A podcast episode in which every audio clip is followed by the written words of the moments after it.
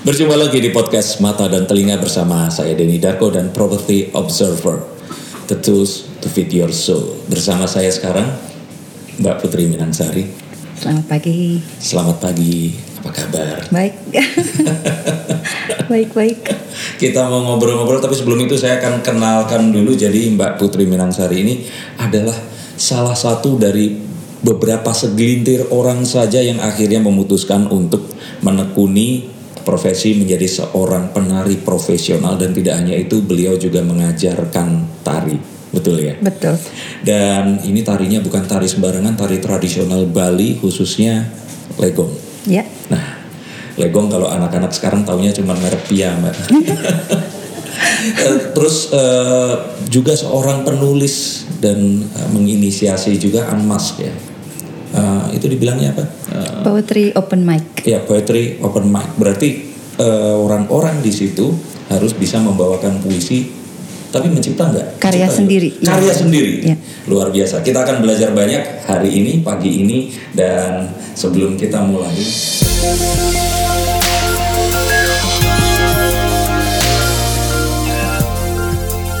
Cara untuk menginterview orang yang datang ke sini, mohon dibuka. Oh.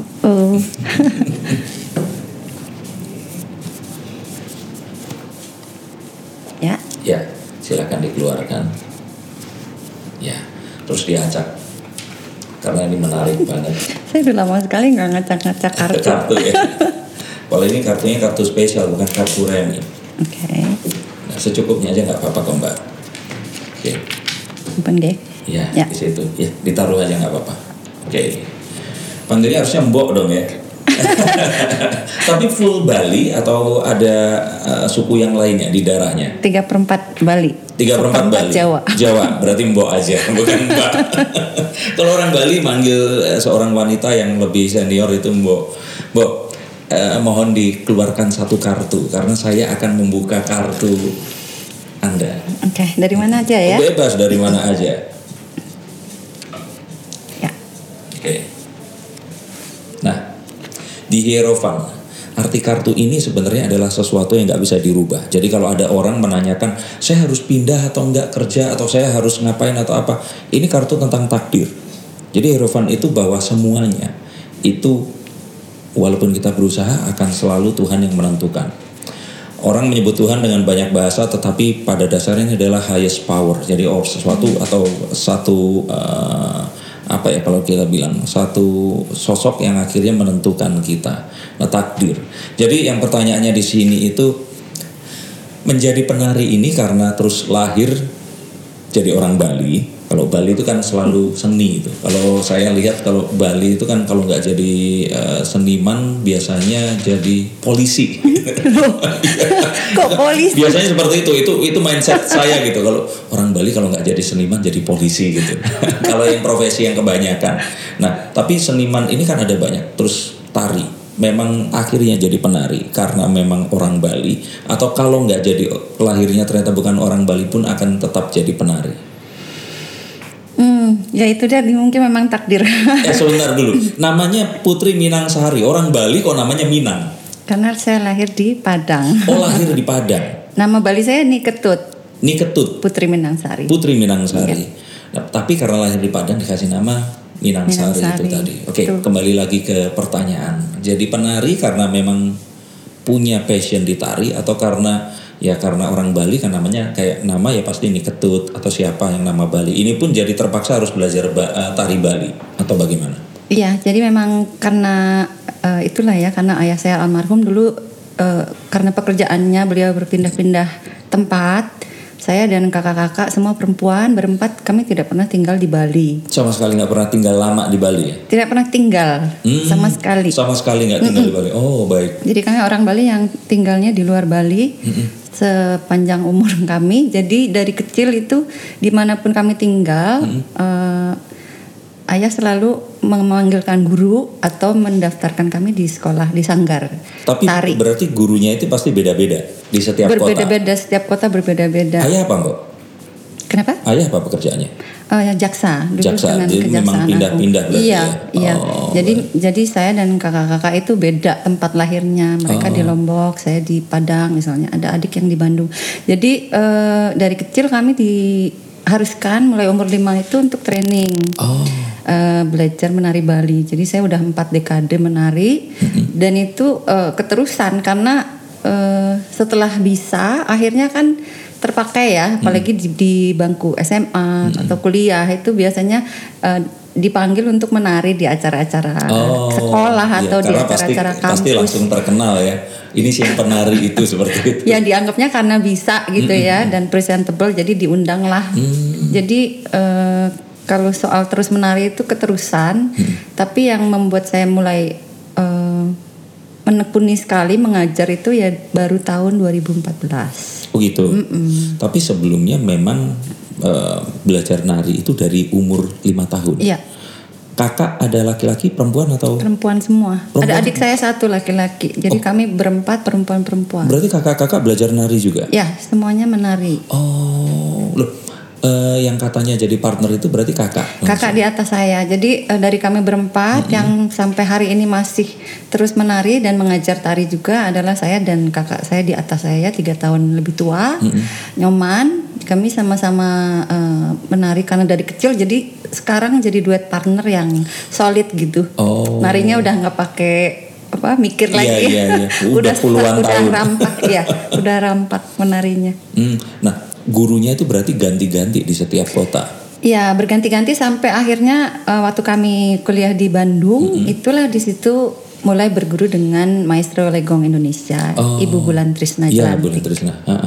Itu kalau beliau penari istana ya. Ya, dan sampai sekarang guru kami masih Ibu Bulan. Cuman di luar Ibu Bulan, kami memanggil Ibu Bulan itu Biang Bulan. Biang artinya ibu.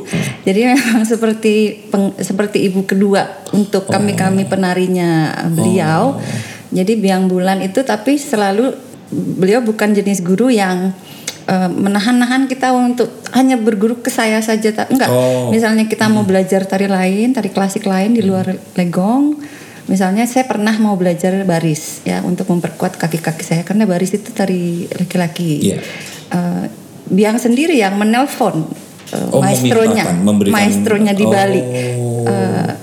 Agung Anom namanya, Anak Agung Anom.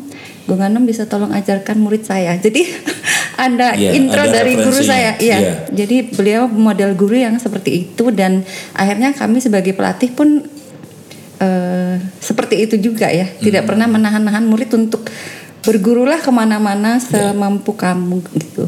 Luar biasa ya berarti ya itu tadi Bu Bulan Trisna ya. Cuman ini itu berarti kenapa kok Legong? Maksud saya kan ada banyak tarian Bali. Maksudnya Mbak kenapa pilih Legong? Waktu kecil karena saya mulai menari itu dalam materi atau kurikulum sanggar yang umum ya. Kalau sanggar itu kan dari pendek, panjat semirang, tenun sampai tari paling sulit itu untuk perempuan memang Legong.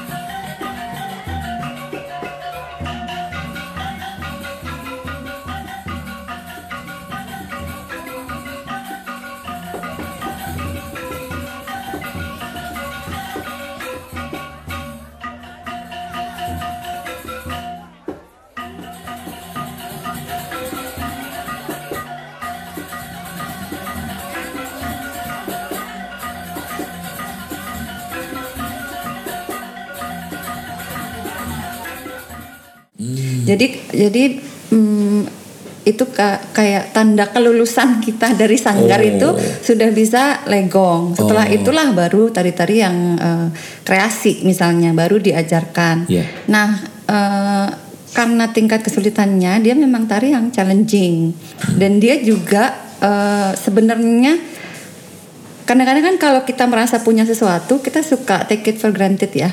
Seperti itu juga dengan legong. Tahun 90-an itu legong sempat redup. Kenapa? Kurang tahu, mungkin karena orang di Bali terlalu asik atau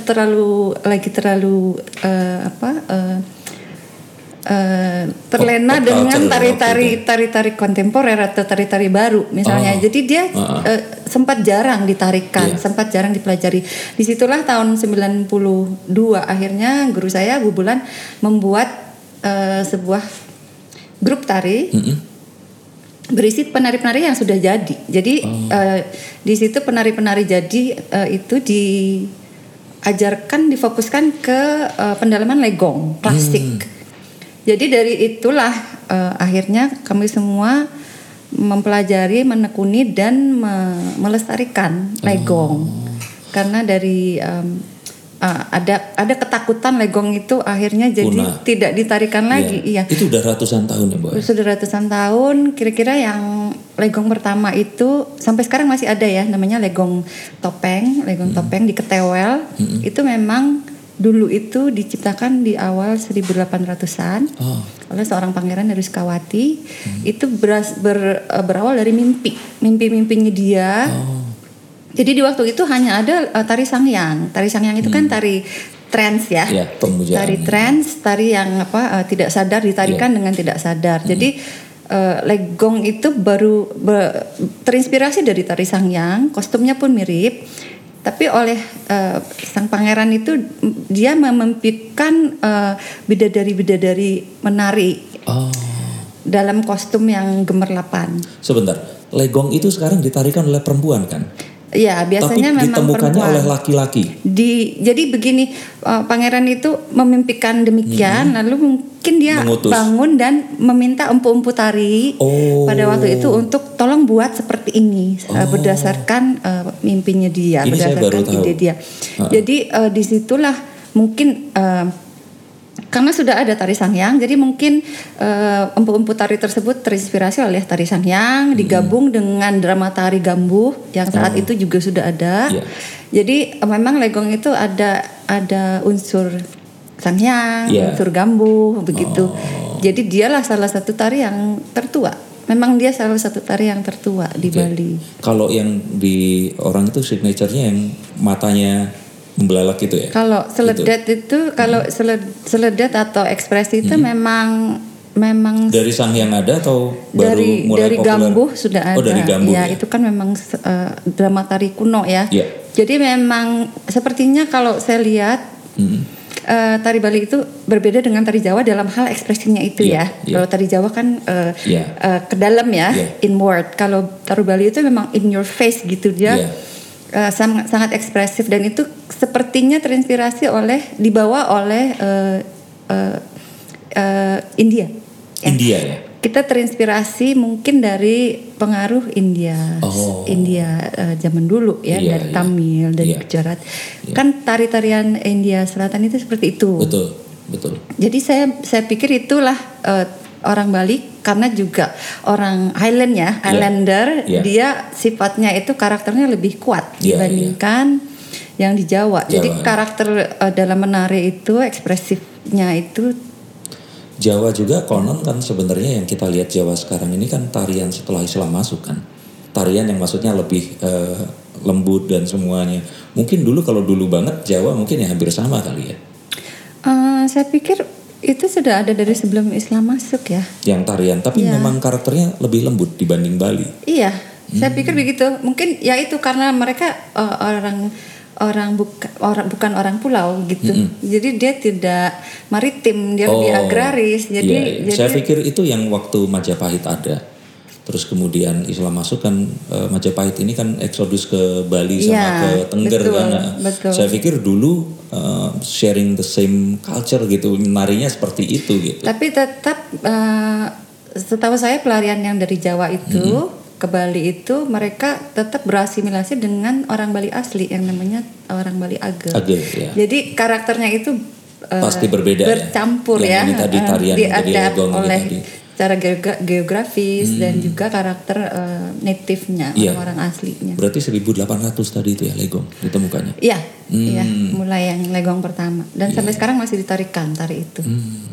Oke, berarti terjawab sudah. Jadi sebenarnya karena Bali juga akhirnya belajar ini. Tapi terus kemudian akhirnya memilih ini sebagai, nggak jadi jaksa juga kayak bapak dan sebagainya. Ibu tapi apa? Ibu saya... waktu mudanya guru taman kanak-kanak. Setelah menikah dan punya anak, jadi hanya mengurus kanak-kanaknya sendiri. Taman kanak-kanak yang di rumah. Oke, tapi ini terjawab. Artinya seperti itu tadi dan memang dan banyak sekali penghargaan ya yang sudah didapat ya dari sini ya. Enggak juga ya, sempat saya kemarin bikin diminta untuk bikin tutorial ya oleh Kemendikbud. Di situ saya diminta mengeluarkan lagi piagam-piagam dan piala. Saya bukan model orang yang nyimpen gitu ya. Jadi saya udah nggak tahu lagi. Jadi lebih ke pengalaman, akhirnya lebih ke foto-foto dan seperti itu. Jadi iya, mungkin waktu remaja saya ada beberapa kali menang festival, tapi saya nggak pernah menyimpan ya? Piala dan piagamnya. Jadi lebih ke kesempatan, misalnya mengajar atau tampil ke luar negeri ya, cultural ambassadoring lah. Itu hal-hal seperti itu yang lebih saya ingat gitu. Apa yang paling berkesan kalau yang tadi itu? Misalkan ke luar negeri atau apa? Ada pernah terima murid misalkan orang Kaukasian atau orang dari mana? Apa yang sekilas saja yang menarik, penasaran saya. Mungkin yang paling berkesan itu waktu saya ke Macedonia tahun 2016. Ya, waktu itu menari di sana itu belum pernah ada tari Bali live. Jadi selama itu mereka cuma nonton dari media putar. Jadi itu pertunjukan tari Bali live yang pertama. Apa yang mereka ekspresi apa yang mereka lihat waktu seperti itu? Sepertinya koran-koran lokal banyak sekali yang memuat tentang kami ya. Waktu itu saya membawakan tari rejang, lalu juga legong dan tari topeng. Mereka nggak punya budaya tari seperti itu ya? Mungkin punya ya, tapi kan Eropa ya. Jadi beda, dan itu kan kota yang tua, yang kuno juga dari peradaban Roma. Jadi seperti clash antara dua peradaban kuno seperti itu. Makanya karena kalau saya kira kenapa di sana nggak kayak di sini itu karena mereka kan setiap tahun itu selalu diputus oleh musim dingin sama musim panas. Jadi kayak kalau kita tuh kan karena matahari bersinar sepanjang tahun, ada waktu untuk dibalik-balik, terus apa mikirin ini sepertinya baju aja digambar kan kayak batik seperti ini. Kalau mereka baju kan plain aja gitu Mbak. Iya kan? Gitu ya. Saya pikir karena iklim di satu tempat membuat kita itu ngulik. Semuanya iya dong, pintu aja diukir. Kalau di sana pintu kan kayu jeblok seperti itu. Baju juga bajunya polos. Kalau di kita kan selalu ada kayak misalkan kita motif, orangnya. Motif parang kencana atau apa itu aja. Ini batik yang dipakai juga kebayanya juga pasti akan berbeda karena motifnya motif sulur tumbuhan. Terus ininya pakai songket ya atau tenun, Lombok atau Toba Bali itu. Nah itu kan punya yang beda-beda padahal di setiap daerah kita punya. Cuman itulah Indonesia. Makanya mereka pasti akan kaget lihat kita. Gitu. Silahkan dikocok lagi kartunya. Setiap pertanyaan pakai satu kartu. Seru nih.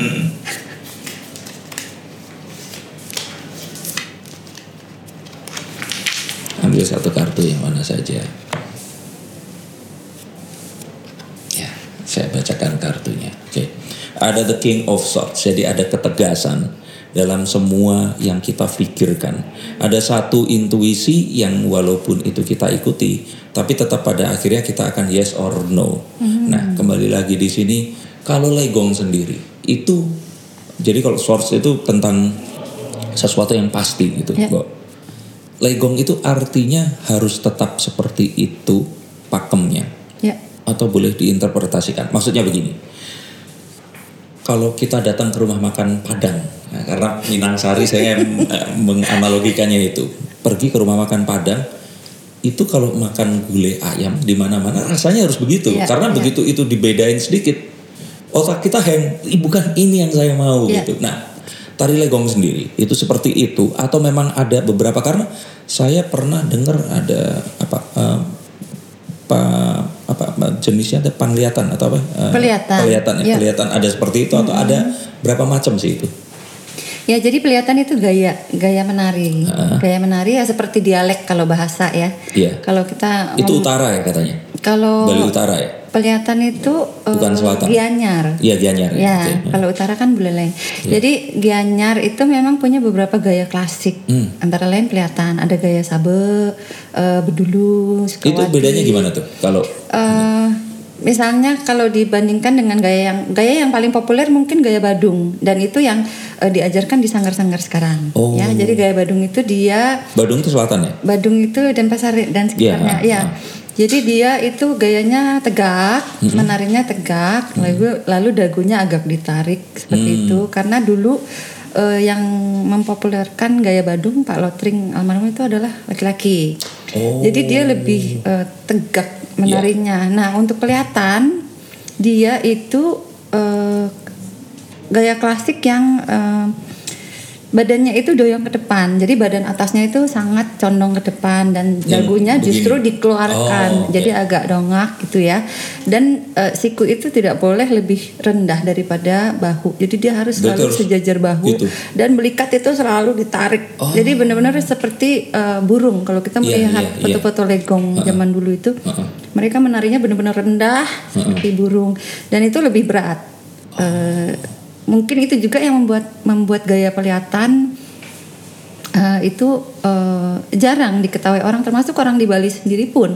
Jadi orang-orang yang belajar di ISI Bali pun harus ke Gianyar, ke pelihatan untuk belajar seperti inilah gaya pelihatan. Dan kebetulan karena Biang Bulan itu dulu penari pelihatan, jadi kami-kamilah yang membawa gaya pelihatan ini untuk dilestarikan di luar Bali. Nah, apa tadi pertanyaannya yang pertama? Itu tadi boleh diinterpretasikan atau enggak? Ya, seperti gulai ayam itu tadi ya. Iya, gulai ayam kalau di rumah makan Padang. Makanya itu, kalau itu kan nggak boleh. Iya.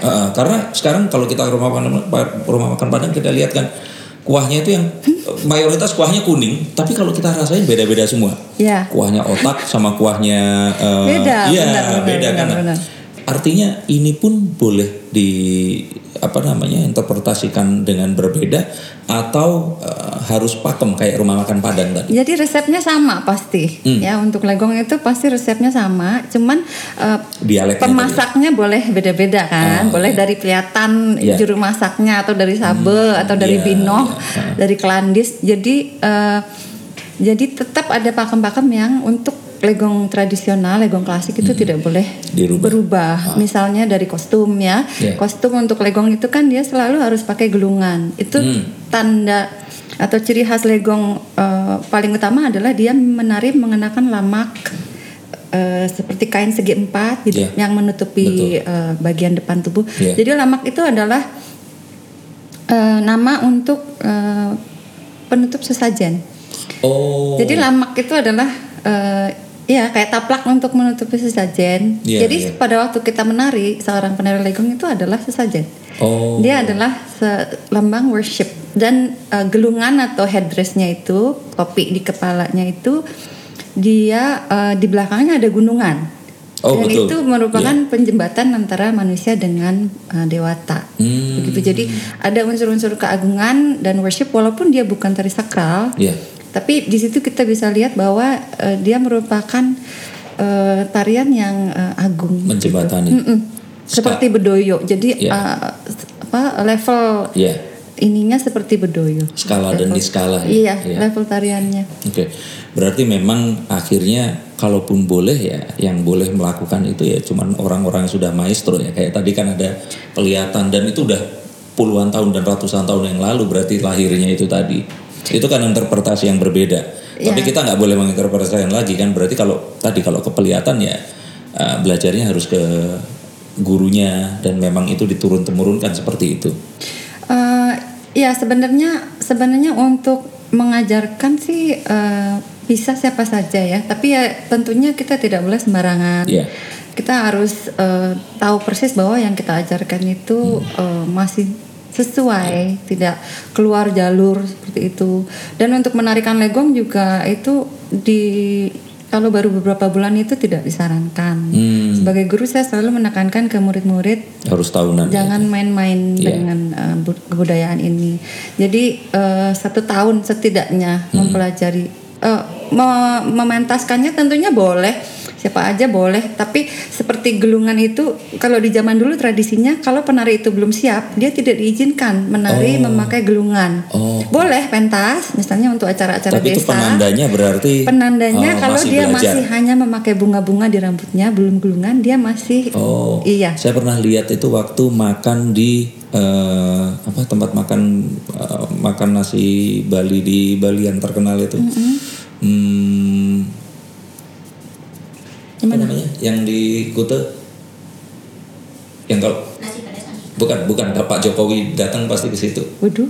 Enggak, bukan yang terkenal, yang ada tariannya, ada di Seminyak sama di Kute. Ya, Warung Made. Itu ada yang anak-anak masih belasan tahun dia itu nggak pakai dulu. Nggak, berarti itu mungkin bukan legong. Jadi tradisi itu sudah tidak ada sekarang. Nggak ada. Sekarang kayaknya gampang sekali ya. Anak-anak itu atau orang dewasa pun yang belum cukup mahir, tapi dia sudah bisa beli misalnya gelungan dipakai. Mungkin seperti kalau di Jepang.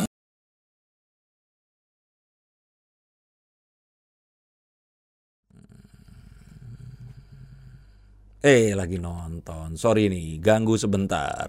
Saya mau cerita. Jadi biasanya saya sering syuting di luar ruangan dan belum lokasi yang kadang berpindah-pindah, kadang bikin muka ini lengket, berminyak dan aduh, kusem. Cuci muka ya pakai sabun mandi cowok gitu loh. Habis sabunan badan langsung pakai untuk muka. Tapi ya memang jadi bersih, tapi bikin kulit muka kayak ketarik.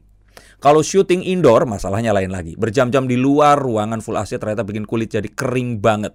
Selama ini belum kepikir pakai produk perawatan karena kebayang cowok kan ngapain pakai, dan kalau pakai kan pasti ribet. Sampai akhirnya ketemu sama si Dr. Serious ini. Penasaran karena waktu itu positioningnya adalah produk untuk he, she, me. Apa maksudnya? Ternyata produk ini bisa digunakan untuk pria dan juga untuk wanita. Can you imagine? Simpel penggunaannya. 3 langkah mudah untuk keriput nanti dulu. Untuk bikin kulit muka terjaga, kulit tampak segar dan gak gampang keriput, lakukan 3 hal ini. Siap? Yang pertama, cuci muka menggunakan face recharger. Kemudian lembabkan kulit dengan day and night face food. Praktis karena bisa buat krim pagi sekaligus untuk krim malam. Dan terakhir, gak kalah penting, lindungi kulit dari sinar matahari dengan face shield. Praktis ya, apalagi kalau kita mau traveling, cukup bawa 3 produk ini untuk perawatan dan perlindungan kulit seluruh keluarga, nggak beda-beda. Ini juga bisa dipakai berdua dengan pasangan loh. Dan kalau sudah punya anak remaja, dia bisa ikut pakai juga. Belinya di mana? Nah, yang mau beli bisa langsung ke website www.drseries.id atau bisa juga di official store kita di Tokopedia and Shopee. Oke, silahkan lanjut lagi. Tapi order dulu ya. Seorang sushi chef itu harus istilahnya jadi apprentice-nya seorang. Yeah. Jadi harus jadi laden dulu 10 tahun baru orang mau makan sushi bikinan dia. Yeah. Tapi sekarang kan semua orang kayak 2-3 tahun juga udah berani buka restoran dia. Ya. Cuman memang ya paradoks ya, Mbak. Maksudnya gini tuh, kalau seandainya kita memang meminta seseorang baru tahunan belajar, budayanya yang akan punah, tergerus sama K-pop dan sebagainya. Ya, jadi mungkin memang kitanya itu, apalagi sebagai seorang maestro, harus bikin versi instan sama versi itunya tadi. Yeah. Mau nggak mau. Jadi kayak misalnya tari-tari legong klasik itu juga sekarang kita sudah jarang sekali mempertunjukannya dalam bentuk full. Karena orang di luar Bali, apalagi di Jakarta yang maunya serba cepat, itu selalu nggak bisa mereka duduk nonton tarian yang 1/2 jam gitu. Jadi pasti setiap kali kita mementaskan dimintanya, bisa nggak Mbak 10 menit? Jadi 10 menit itu udah dianggapnya lama gitu. Jadi nggak pernah dalam versi full, dalam karena versi seperti asli. Tadi kita sebelum mulai tadi kan saya cerita kalau memang akhirnya tools dari budaya sendiri itu mengikuti tools yang dipergunakan oleh banyak orang di dunia. Dulu ada Friendster, terus ada Facebook, ya kan? Terus kemudian ada Instagram, nah terus ada YouTube, nah yang terbaru TikTok. Bahkan ada satu study ini bilang bahwa nantinya ini tuh yang tersisa itu akan cuma YouTube dan TikTok. Instagram pun itu akan berpindah ke sana. Makanya Mark Zuckerberg mengambil WhatsApp karena dia mulai kehilangan itu Facebook itu tadi. Yeah. Nah tapi kembali lagi di sini. Kebayangkan berarti, mungkin ini studi untuk Mbok juga. Bagaimana mengenalkan Legong dengan TikTok? Ya itu ya, karena TikTok cuma sebentar ya. Ya, nah tapi itu tadi triknya di situ. Gimana caranya?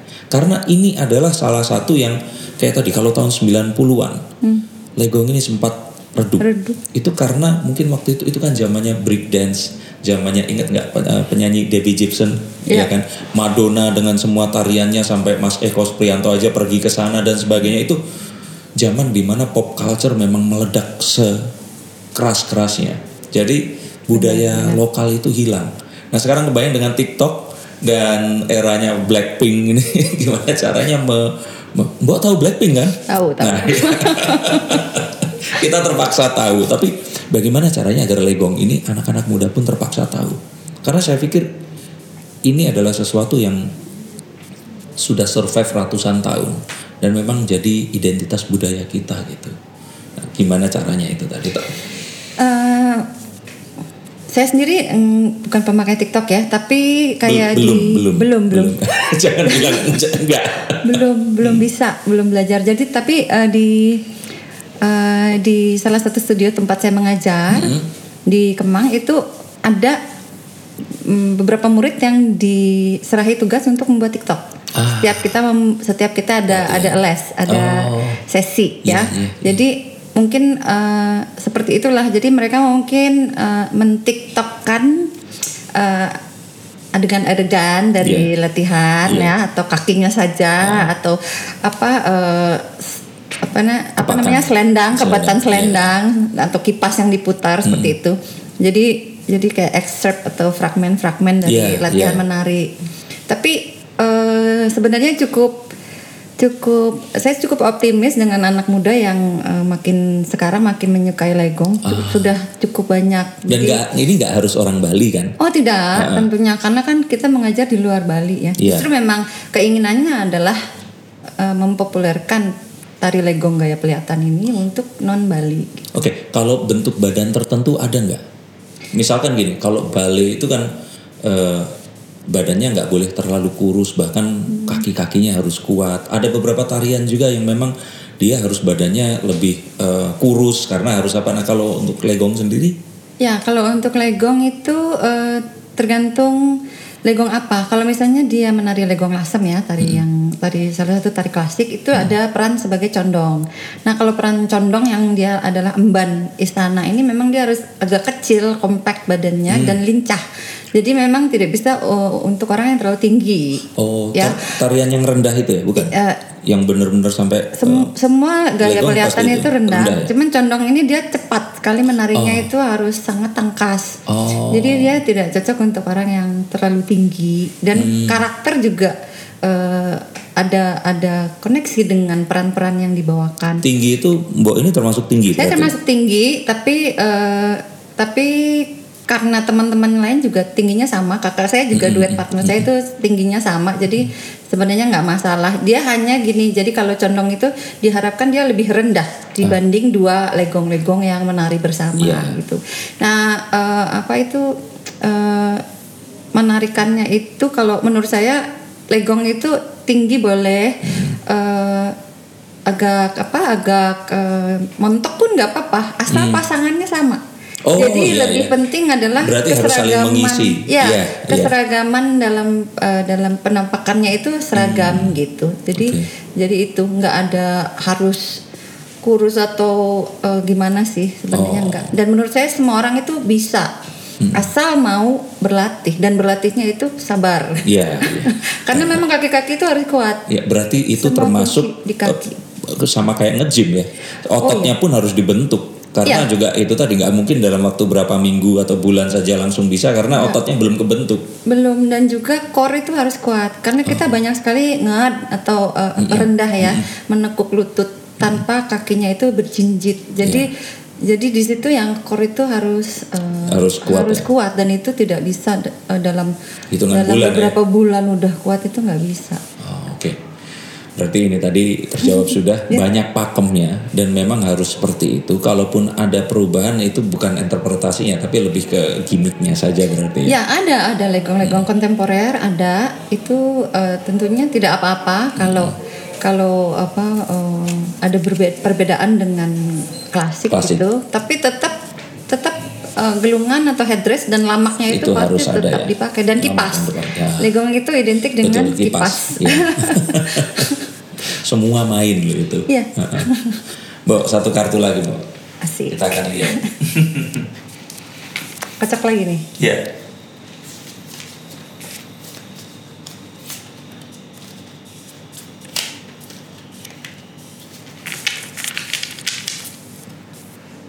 Diambil satu kartu. Terima kasih. The Ace of Cups. Ace of Cups ini kartu tentang intuisi, bagaimana kita menggabungkan semua panca indera, karena ada 5 pancuran, Bob. Agar kita bisa mendapatkan manfaat tidak ke diri kita saja, tetapi orang-orang di sekitar kita. Seperti bunga merkah, dia indah, baunya harum, tidak dirasakan oleh bunganya saja, tapi orang-orang di sekitarnya, dan membawa kedamaian di dalam jiwa dan juga orang-orang yang kita jumpai. Nah, berbicara tentang kedamaian, kadang kita kan, dulu waktu saya masih kuliah, saya tuh selalu berpikir, nanti saya ini profesinya apa ya? Saya juga gak kebayang kalau sekarang jadi seperti sekarang ini. Masa pencarian itu memang ada waktunya, tapi akhirnya saat kita menjadi gini, terus kita mengingat ke belakang, kadang saat saya ceritakan ke orang lain juga kaget, latar belakang saya ini berbeda. Mbok, ini apa dulunya? Sekolahnya di Fakultas Bandung ya, sekolah berarti kuliah ya. Itu apa ambilnya? Saya kuliah di Sospol, jurusan Hubungan Internasional. Kuliah di mana dulu? Unpar. Oh, di Unpar. Parangan, ya. Oh. Jadi teman-teman saya banyak yang jadi diplomat, dan kadang-kadang kalau saya keluar negeri ketemu di kedubes. Oh ya. Oh ya ampun. Tapi maaf, sampai lulus. Lulus tahun? 97. Saya masuk Unpar 96. Oh. Seharusnya kita pernah satu kampus. Iya, tapi saya akhirnya di Unparnya nggak lulus yang di ITB itu. Oh, jadi kuliahnya gitu. 2 waktu itu. Rajin sekali. Bukan orang tua yang nyuruh. Terus saya baru tahu 3 tahun kemudian kalau sekolah nggak kayak kursus. Akhirnya salah satunya yang Unpar saya mengundurkan diri. Oh gitu. Cuman Unpar dulu di atas atau di bawah? Saya arsitektur. Oh iya sama, kampus kita Cembuloid ya. Cembuloid ya. Berarti Mbok di tangga aborsi yang belakang itu ya. Nah, jadi balik lagi, apa yang akhirnya memutuskan untuk udah deh jadi penari aja. Padahal kan waktu nari itu saya yakin kan, karena ceprot Bali, ayah bilang gak boleh lupa sama roots atau akar karena pindah-pindah. Tapi kan in the end, Mbok bisa milih untuk ya udahlah ini cuma hobi aja, ya udahlah ini cuma ngisi waktu luang saja. Mohon maaf, tapi seharusnya kalau diplomat itu kan bisa keliling dunia. Secara finansial juga pasti terjamin, karena kan pendidikan untuk keluarga dan semuanya. Nah, apa yang membuat itu semua akhirnya dijadikan pilihan yang dimasukkan ke laci terus ditutup? Karena memang sebenarnya saya tidak tertarik untuk masuk sospol. Terus? Waktu itu ayah saya yang jaksa itu sebenarnya kepinginnya saya dihukum ya, di kuliah hukum, tapi saya sebenarnya sudah niat mau masuk sastra, karena saya suka bahasa, tapi suka menulis, tidak disetujui padahal sudah diterima. Jadi sebenarnya saspol itu pilihan terakhir. Jadi ya. Di sastra apa waktu itu? Inggris. Di Unpad. Itu nggak keterima. Sudah keterima. Saya ingin sekali mendaftar gitu, dan waktu itu di Maranatha sastra Inggrisnya sudah masuk. Kan saya daftar. Jadi sebenarnya saya ingin sekali belajar sastra, tidak boleh karena ayah. Jadi waktu itu bisa dimengerti kenapa saya kuliah itu ogah-ogahan ya. Jadi ya nggak kepengen juga sebenarnya jadi diplomat. Tapi lalu setelah selesai kuliah saya menikah dan punya anak, dan saya sempat vakum menari selama beberapa tahun, hampir 10 tahun. Oh, 10 tahun. Tapi ya, setelah anak-anak mulai bisa ditinggal, saya mulai mengajar bahasa Inggris. Jadi memang tidak terpakai, kuliah sekolahnya itu tidak terpakai. Saya mengajar bahasa Inggris dan itu terus sampai 11 tahun. Tapi di sela-sela itu saya tetap menari. Tetap menari, tetap kalau ada pentas saya pentas. Lalu setelah 11 tahun mengajar itu tiba-tiba ada tawaran untuk menulis di sebuah majalah di Bali waktu itu. 7 Days namanya. Sekarang sudah tidak ada majalahnya. Yeah. Di situ yang saya merasa saya diminta menulis, diminta contribute sebagai kontributor freelance dalam bahasa Inggris. Yeah. Jadi disitulah saya mulai merasa mungkin saya bisa menggunakan hobi saya menulis, karena dari remaja memang suka sekali menulis puisi dan cerpen-cerpen begitu. Jadi saya mulai menulis itu kira-kira 2007. Lalu tiba-tiba banyak tawaran untuk majalah-majalah lain. Dan akhirnya saya jadi kontributor tetap untuk Forbes Indonesia. Sempat juga untuk High End. Lalu pernah juga menulis untuk 360 ya majalahnya. Oh iya, pesawat. Ya, majalah Asia. Dari situ terus ketemu dengan teman yang kerja di Ogilvy, dan saya masuk Ogilvy. Jadi sempat seperti itu. Ya, social Ogilvy sempat setelah agency, itu ya, gitu. Di agency saya sempat jadi anak agensi dulu.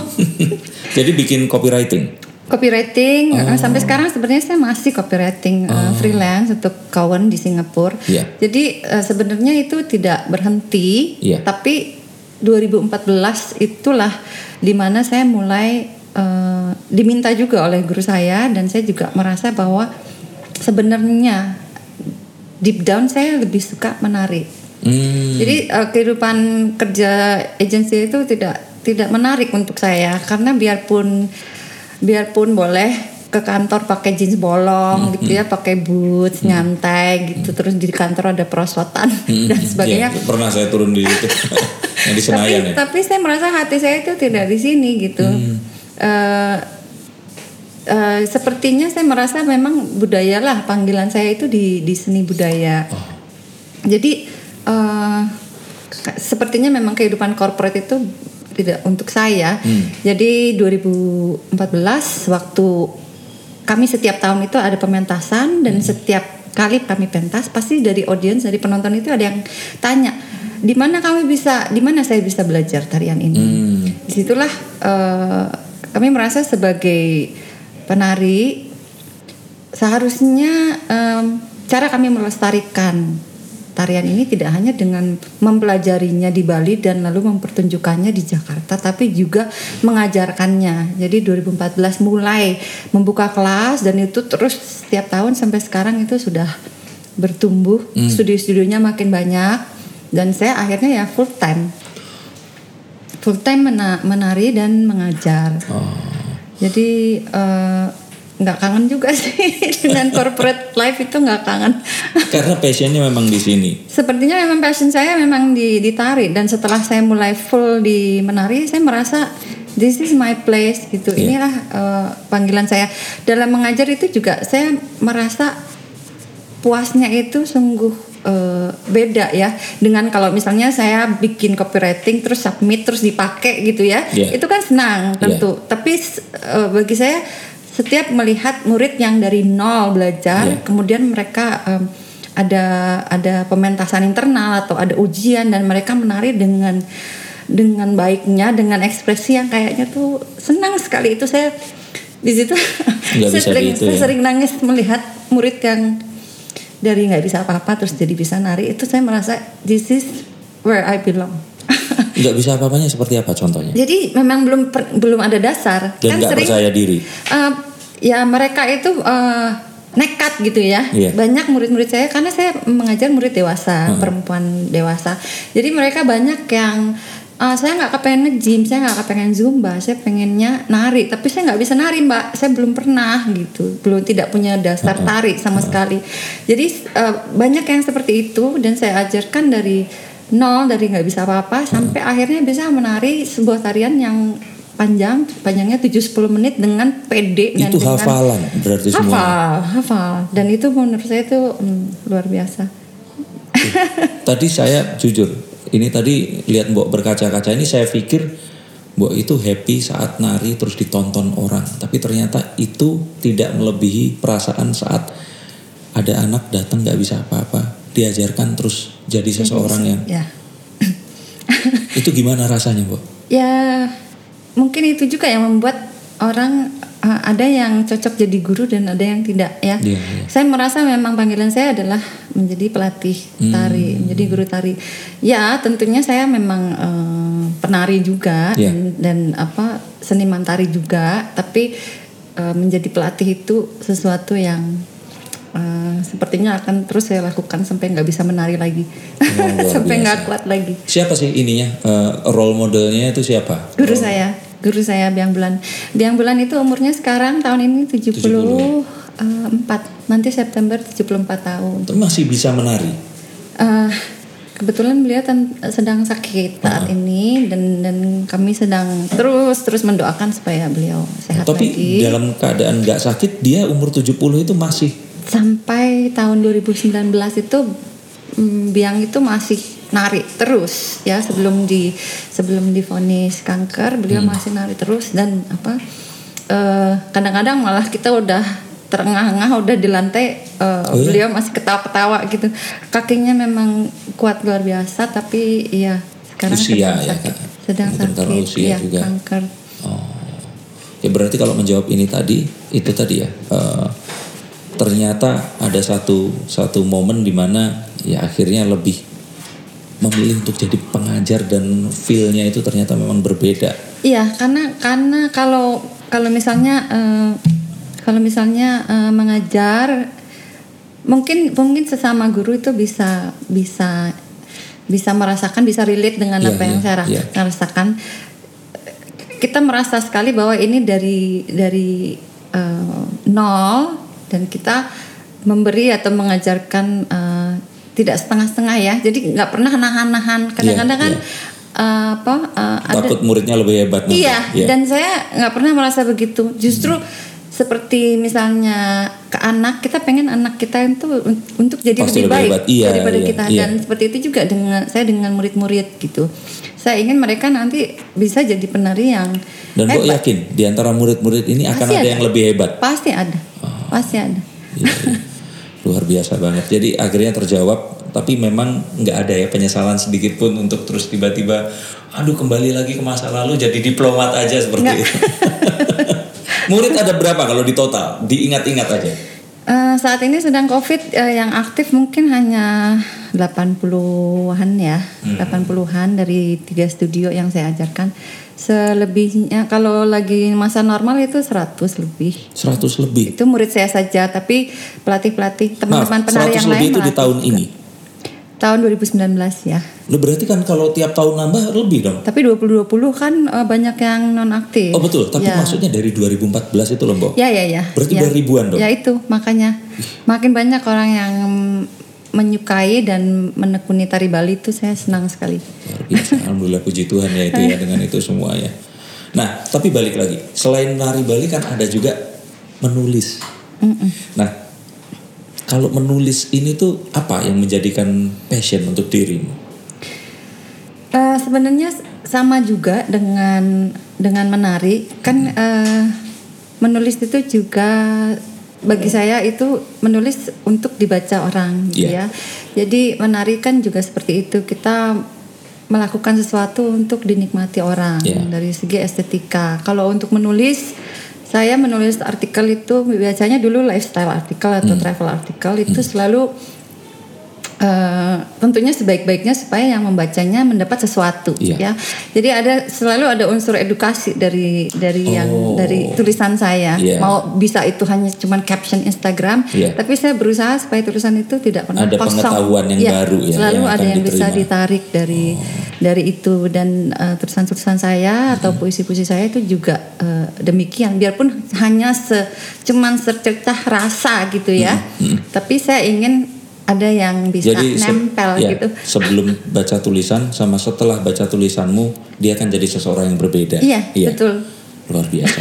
Nah, tapi nggak terus tiba-tiba karena orang Bali tadi kan jadi penari, mm-hmm, namanya Putri terus baca poetry, nggak kan? Bukan kan? Ini cocok-cocokan, ya kan?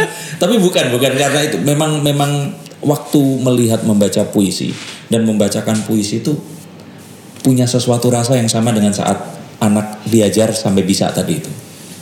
Kalau puisi sih saya termasuk anak baru ya. Baru 2010 saya mulai. Itu baru puisi. 10 tahun, 11 tahun ya, tahun ini.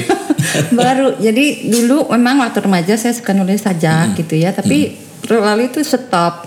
Cuman setelah saya berhenti atau banyak berkurang menulis untuk majalah, di situ saya mulai twitteran. 2010 itu saya mulai twitteran dan sampai sekarang masih aktif? Enggak.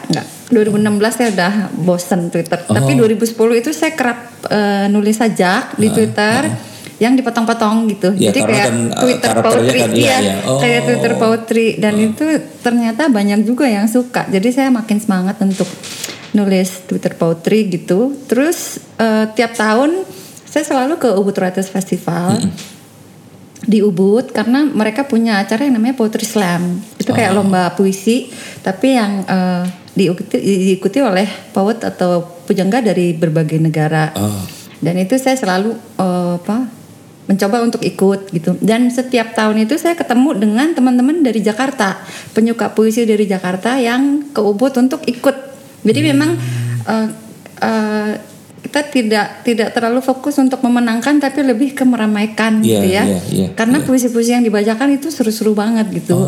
Konten-kontennya itu bagus-bagus. Okay. Termasuk cara pembelajaran diri juga sebagai penulis puisi. Nah, 2015 baru saya dengan teman-teman yang tiap tahun ketemu di Ubud itu akhirnya bertemu di Jakarta. Terus kita pikir, kenapa sih kita hanya ketemunya tiap tahun di Ubud doang? Yuk kita bikin sesuatu di Jakarta gitu. Unmask gitu.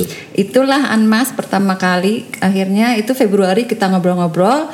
April 2015 kita bikin acara pertama. Waktu itu acara pertamanya namanya Unmask Poetry Night. Oke. Unmask Poetry Night. Sebenarnya cuman maksud kita cuman satu kali acara. Tapi begitu diadakan puluhan yang datang. Terus karena siapa aja boleh baca asal karyanya itu karya original. Akhirnya begitu selesai acara terus pada nanya ini kapan yang berikutnya. Loh, kita bengong, mau lagi. Akhirnya Unmas itu jadi nama komunitas kita gitu. Ya, pasti senang banget ya itu bisa ketemu sama orang-orang yang baik junior maupun senior di penulisan tapi itu nggak ada perbedaan. Dan growing, growing dan semua satu stage ya. Jadi memang tidak ada perbedaan dan kita merasa banyak sekali menginspirasi anak muda yang tadinya mikir aduh malu gitu ya. Tapi saya yakin semua itu bisa menulis dan menulis puisi itu sebenarnya outlet yang bagus sekali untuk kesehatan mental, kesehatan jiwa karena unek-unek ya. Dan untuk kita kemudian share unek-unek itu dengan membacakannya itu kan perlu drive ya, perlu keberanian dan kita berusaha menyediakan memfasilitasi sebuah panggung yang ramah, yang tidak judging, yang tidak ngetawain tapi jadi itu membuat lega ya, membuat lega yang membaca. Jadi itu kayak nyediain satu ruangan yang saya kira di luar negeri ada tuh. Orang boleh teriak terus mukulin benda-benda untuk melampiaskan sesuatu itu. Ya, tapi jangan mukul-mukul. Ini suka lucu juga kadang-kadang kita suka kaget-kaget juga. Pernah, ada yang sampai trans? Enggak, ada yang bawa kelewang. Loh, tapi nggak disambetin kan? Jadi pernah juga beberapa kali kita bikin acara puisi, Unmask bikin ada kejutan-kejutan seperti itu ya. Misalnya tahu-tahu ada kata-kata jorok ya keluar. Dan itu pernah kita lagi kerjasama dengan Kemendikbud untuk ASEAN Literary Festival. Emang nggak disortir dulu? Jadi saking boleh bebasnya itu dipersilakan. Jadi kami pikir mereka sudah tahu atau bahwa improvise. Ya memang puisi-puisi itu tidak kami sortir dulu. Jadi itu kan karya. Kadang-kadang mereka baru mau bikin baru selesai itu puisi. Jadi tahu-tahu keluarlah keyword gitu ya. Iya. Yeah. Jadi hal seperti itu. Pernah juga ada pembaca puisi dari Bandung. Jadi dia naik ke panggung membawa tongkat gitu ya. Kita lihat kakinya memang lagi dibebat mungkin dia. Tahu-tahu tongkat itu dicabut, ada kelewangnya. Sejak itu jadi kami ada tambahan regulasi baru, dilarang membawa senjata tajam. Pokoknya lucu-lucu.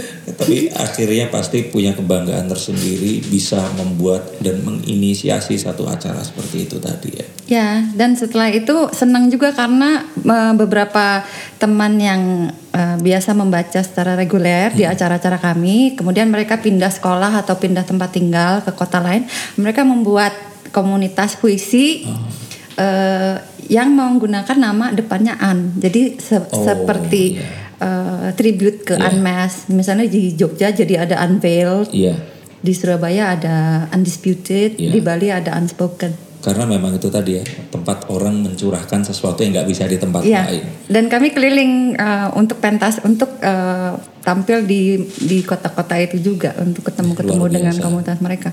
Oke. Nah, tapi dengan kondisi pandemi seperti ini, gimana caranya? Iya, 2020 hanya online saja. Oh, nggak bisa saling bertandang seperti biasa. Iya. Karena kan otomatis itu juga harus ada prokes dan pembatasan yang duduk dan sebagainya. Kartu berikutnya, ini semakin menarik. Biasanya 5 kartu. Oke.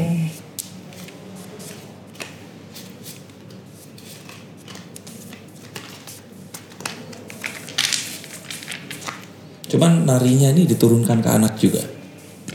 Anak saya yang perempuan bisa nari, tapi tidak menekuni. Iya. Ini the Four of Pentacles, tentang sesuatu yang dipegang erat-erat tidak akan dilepaskan. Sesuatu yang akan orang ini pikir adalah sesuatu yang ini disisit, ini yang sebenarnya akan saya bawa.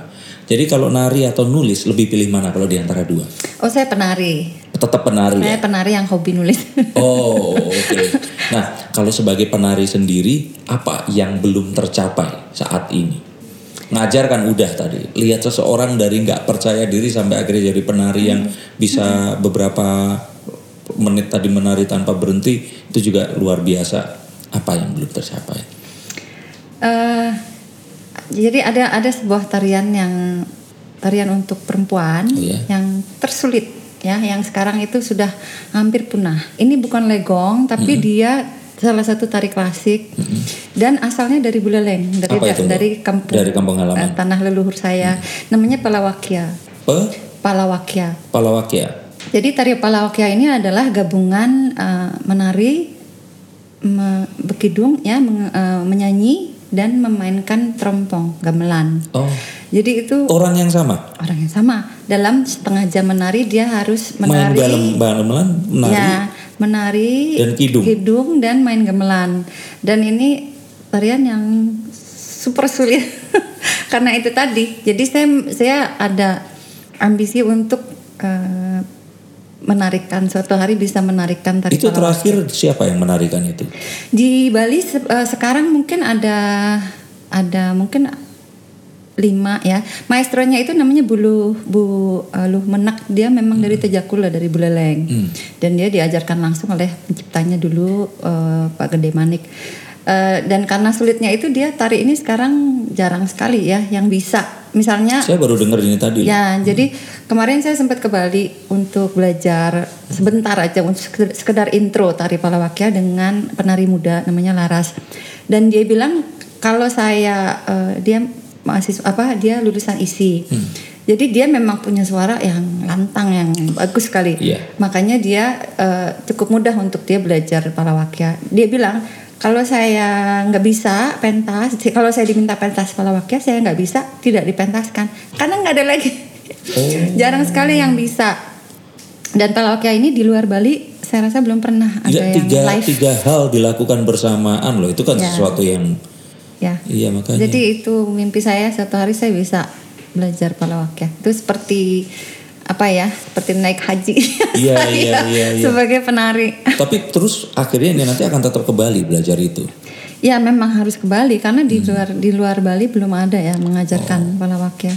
Nah, Mbok sendiri tapi nggak pernah kepikiran untuk tinggal di Bali? Sebenarnya kalau menurut saya jadi orang Bali tinggal di Bali itu sulit karena terlalu banyak obligation ya, terlalu banyak yang harus dilakukan, hari raya dan ini dan itu. Betul, mungkin malah saya jadi tidak terlalu banyak waktu untuk melatih dan berkarya. Iya, ya, itu salah satu pendapat ya. Tapi memang beberapa orang ya akhirnya memilih untuk di sana seperti itu. Tapi memang akhirnya ya ini tadi, makanya itu tadi saya bilang paradoks. Orang-orang di Bali tinggal di Bali agar itu tetap lestari, tetapi perlu juga orang-orang Bali keluar Bali untuk mengabarkan itu sehingga mereka mau datang, orang-orang luar ini mau datang dan mencintai budaya Bali. Jadi salah satu ambasadornya mungkin yang bawa ini ya. Ya jadi, saya inginnya yang itu aja. Ini karena pertanyaannya berhubungan dengan itu tadi. Kenapa kok memilih untuk sesuatu yang dipilih itu tadi? Nggak memilih untuk sesuatu yang ya yang lain, yang orang-orang lain itu memilih itu gitu. Cuman artinya kira-kira berapa tahun lagi akan nari tarian itu tadi? Mungkin 3 tahun. 3 tahun. Oke, nanti saya tagih janjinya 3 tahun saya pengen lihat secara langsung. Cuman nggak ada permasalahan ya di usia yang ya sudah 45 sekarang. Terus hampir 47 nanti. Hampir 47 ini. Oh, saya pikir 45. Nanti Maret hampir. Berarti umur 50 pas setengah abad nanti akan nari Palawakya. Palawakya ya. Coba nanti saya itu di YouTube pun nggak ada ya. Ada, tapi ya itu hanya segelintir orang yang menarikannya. Di Bali itu jarang dipentaskan, itu jarang. Gamelannya adalah gamelan yang full itu. Full set. Tapi ya. Jadi ini memang sulitnya Palawakya ini adalah kita nggak bisa pakai recording karena kan kita nyanyi. Betul, harus dan lepasin. Pada saat kita nyanyi itu harus ada juru tandaknya itu menerjemahkan ke penonton. Jadi memang ini akan menjadi sebuah tim ya. Saya tidak menari sendiri, tapi harus ada penabuh, juru tandak. Bahasanya Bali biasa Bali. Palawakya itu bahasa Kawi. Oh, Kawi. Ya, berarti yang masih zaman Majapahit dulu ya, bahasa Jawa Kawi itu ya. Bahasa Bali kuno. Okay. Saya penasaran banget. Oke, kartu terakhir silakan.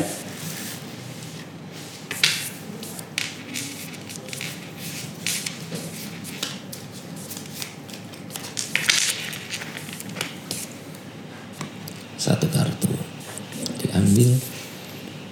Kartunya adalah The Knight of Rods. Kesatria memegang satu tongkat. Tongkat itu lambang harapan, lambang keinginan, tapi belum menjadi sebuah tindakan. Jadi masih kayak cita-cita seperti itu. Kalau tadi yang Palawakya ini berarti sudah jadi pedang, Bo, karena sudah pergi ke sana. Nah ini berarti satu cita-cita. Ada satu yang ingin saya minta Bo untuk sampaikan kepada pendengar atau pemirsa di sini itu, kalau untuk orang-orang yang punya tadi keinginan untuk dia tuh tahu passionnya apa. Tapi yang namanya orang tua kan ya tetap kayak tadi kan tetap sampai lulus kan, nggak terus berhenti di tengah jalan juga, walaupun nggak jadi diplomat tapi tetap akhirnya pun keliling dunia juga. Apa yang harus mereka simpan di mindset mereka saat mereka mungkin akan menemukan satu passion juga? Kalau saya kayak Mbak Putri Minang Sari ini, saya mau jadi penari, apa yang harus mereka lakukan? Nggak harus penari saja tapi apapun itu. Ya tentunya nggak menyerah ya, nggak menyerah maksudnya. Mbak pernah pengen menyerah? Nggak pernah. Orang tua nggak pernah terus memarahi karena malah menari atau apa? Nggak pernah, karena mereka melihat betapa saya memang menari itu jadi sesuatu yang organik ya, tidak dibuat-buat. Tidak dibuat-buat gitu, memang. Saya menari karena saya diminta untuk menari. Jadi saya nggak pernah ngada-ngada gitu untuk menari.